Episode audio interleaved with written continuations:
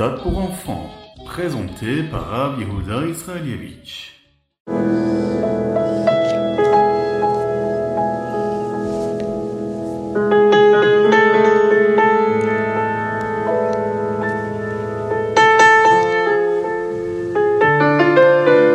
Nous voulons tous le Mashiach maintenant. Les sages nous disent « Gedoula Tzedaka Shemika Revet et ta geoula ». Grande est la charité, car elle rapproche la geoula. Pourquoi les sages disent-ils cela uniquement à propos de la mitzvah de la charité et non des autres mitzvot? Toutes les mitzvot ne font-elles pas venir le Mashiach? La manière de faire venir la geoula est de prendre toutes les étincelles de sainteté qui se cachent dans les choses matérielles et de les ramener à Hachem. Nous faisons cela en utilisant toutes les choses matérielles de la manière dont Hachem veut que nous les utilisions. Lorsque tous les Juifs prennent leur part de matérialité et l'utilisent pour la sainteté, cela amène la geoula. La charité accomplit cela mieux que toute autre mitzvah.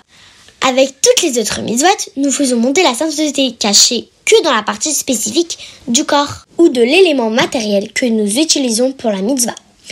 Par exemple, nous utilisons notre main pour agiter le loulav et l'étrog, ou notre nez pour sentir les Bessamim, le Moté Shabbat. Mais pour gagner de l'argent, pour donner la charité, nous devons utiliser tellement de force et de choses matérielles. Et toutes deviennent élevées à la sainteté lorsque nous gagnons notre argent durement et le donnons à la Tzedaka. C'est pourquoi, surtout la mitzvah de la charité fait venir la geoula plus rapidement, car elle élève plus de matérialité à la sainteté que toute autre mitzvah ne le peut. Alors, donnons la tzedaka.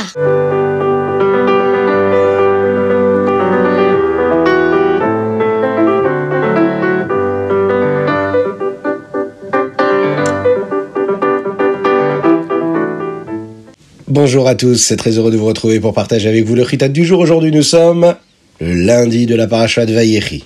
Yud Gimel Tevet, le 13 Tevet, 5784. Très heureux de vous retrouver et on va partager le Hitat. Nous allons commencer par le chumage du jour. Et nous sommes dans la Parashat Vayechi, la deuxième alia, le chéni. Dans le chumage d'aujourd'hui, Yaakov commença à donner la bénédiction à Ephraim et à Ménaché. Yaakov ne voyait plus très bien à cause de son grand âge. Alors, Yosef amena ses fils et les rapprocha de Yaakov. Yaakov les étreignit et les embrassa. Il dit à Yosef, « Je ne pensais même pas pouvoir te voir, et Hachem m'a même montré maintenant tes enfants. » Après que Yaakov les a embrassés, Yosef fit reculer un peu ses deux fils et s'inclina devant son père. Yosef plaça ensuite Ephraim et Ménaché à la place appropriée pour être béni par Yaakov. Il plaça Ménaché, qui était le plus âgé, près de la main droite de Yaakov, et Ephraim près de la main gauche de Yaakov. Ainsi, le fils aîné recevrait une bénédiction de la main droite de Yaakov. Mais Yaakov changea délibérément ses mains et mit sa main droite sur Ephraim. Yaakov bénit Yosef à propos des enfants. Hachem, qui a été suivi par Avraham et Yitzhak, et qui s'est toujours occupé de moi, qui m'a envoyé un ange pour veiller sur moi, donne à ces garçons une bénédiction, une bracha. Ils devraient être reconnus par mon nom et le nom des autres patriarches, des autres avotes. Et ils devraient avoir de nombreux enfants, comme les poissons, sans craindre le Ainara. Le Rabbi nous donne une autre raison pour laquelle Yaakov les bénit en disant qu'ils devraient être comme des poissons. Les poissons ne peuvent pas être séparés de l'eau, c'est leur oxygène. Ils tirent leur vitalité de l'eau. Yaakov donnait une bénédiction à Ménaché et Ephraim pour qu'ils soient également unis à la source de leur vie, Hachem, en restant toujours connectés, attachés à la volonté d'Hachem, à la avoda d'Hachem, au service de Dieu. Ils seront toujours un bon réceptacle pour recevoir les bénédictions de Dieu.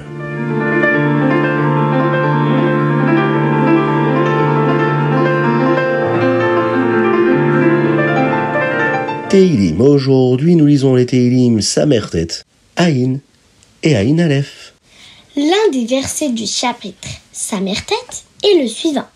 Va'ani tefilatil lecha Hachem et Ratzon. Nous disons d'ailleurs ce verset chaque jour dans Matovu. Il y a un autre endroit où nous disons également ce verset, juste avant de sortir la Torah, le Shabbat Amitra. Le verset signifie que lorsque nous prions, c'est un moment très spécial. La raison pour laquelle nous le disons à Mincha le Shabbat est que c'est aussi un moment très spécial, le moment le plus spécial de tout le Shabbat. Waouh, c'est un bon enseignement qu'on peut prendre de notre Teilim du jour.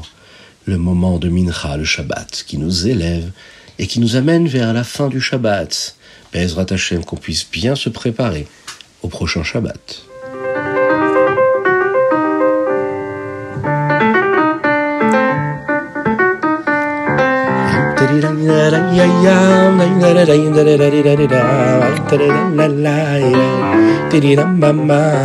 Et nous arrivons donc au Tania du jour. Aujourd'hui, nous sommes dans le Périclète, le 9e chapitre. Maintenant, nous savons où se trouvent les Nefashot dans notre corps, c'est-à-dire les deux âmes. Le Nefesh Elokit, Nefesh HaBehamit, dans le cœur, dans le corps, dans l'esprit. On a vu un petit peu où tout se passait. Mais comment cela fonctionne-t-il? S'il y en a deux dans un même corps et qu'elles veulent toutes les deux, chacune, quelque chose de différent, elles ont des envies différentes. L'une veut se rapprocher d'Hachem et l'autre, elle, veut profiter des choses de la vie, l'âme animale qui veut s'exprimer.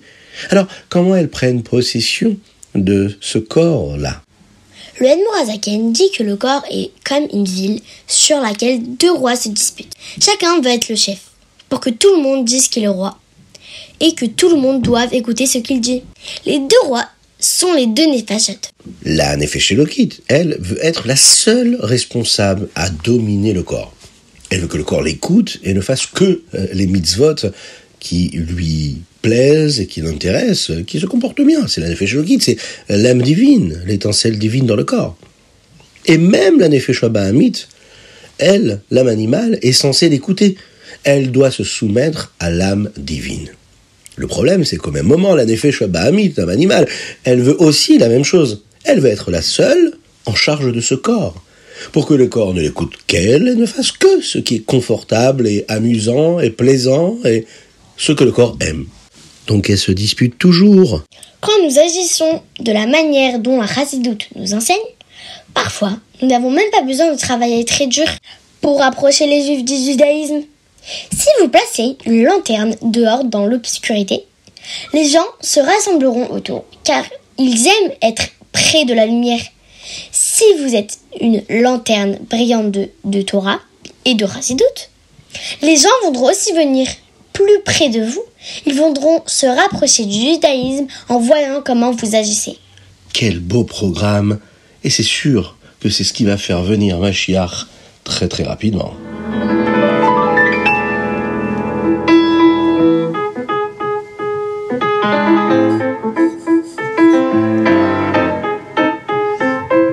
Et nous allons passer au Rambam, mais juste avant, rappelez-vous qu'il est très important de nous envoyer vos dédicaces. Oui, les dédicaces. Et ça peut se faire sur hitat.fr, mais également sur le WhatsApp du téléphone, où vous recevez ce magnifique Hitat. Faites-le, envoyez-nous vos dédicaces. Rappelez-vous aussi qu'il est très important de partager le Hitat du jour. De cette façon-là, un autre juif étudie la Torah, un autre juif apprend les enseignements de la Hassidout. Et ça, ce sera grâce à vous. Abonnez-vous sur les différentes plateformes de diffusion, c'est ce qui nous donne aussi de la visibilité, et donc on peut diffuser la Torah encore plus. Et dans le Rambam d'aujourd'hui, nous étudions les Ilchot Gneva. Le Perek Aleph parle de ce qui signifie voler. Nous n'avons pas le droit de voler quoi que ce soit, même pas une petite chose et pas de qui que ce soit, même pas d'un petit enfant. Nous n'avons pas le droit de prendre leurs affaires pour une blague, ou même si nous prévoyons de les rendre plus tard. Le Périkmet explique les halachot du moment où une personne doit ou ne doit pas payer l'amende dans ce cas-là. Le double, comme s'il n'avait pas dit la vérité, qu'il avait volé, ou 5 fois plus, comme par exemple dans le cas où il aurait volé cet animal et qu'il l'avait tué. Dans le Péré Guimel, nous apprenons les lois pour le Bet-Din. Sur le moment où une personne fait quelque chose qui pourrait l'exempter de payer l'amende, comme dans un cas où s'il avait commis par exemple une avéra encore plus grave et qui devrait être puni pour cela à la place. Ou bien, s'il a admis qu'il a volé, eh bien il n'a donc pas besoin de rembourser en plus. ou bien dans le cas où il n'a pas d'argent pour payer. Voilà ce que nous dit le Rambam d'aujourd'hui.